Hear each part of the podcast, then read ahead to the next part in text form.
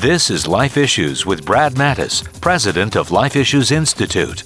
Cecile Richards, outgoing president of Planned Parenthood, demonstrated her complete ignorance regarding fertility awareness. Richards accused President Trump of redirecting tax dollars to prevent pregnancy away from her group, taking us, quote, back to the rhythm method, and called it completely insane. Richards and Planned Parenthood are members of the Flat Earth Science Club. What the president supports is natural family planning, or NFP, which is very different from the rhythm method based on a calendar.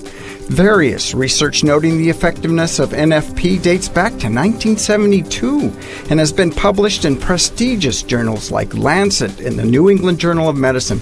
Don't forget, Planned Parenthood wants to use their ignorance to teach your kids sex education. Follow us on Twitter at Life Issues USA and stay informed, more informed than you've ever been.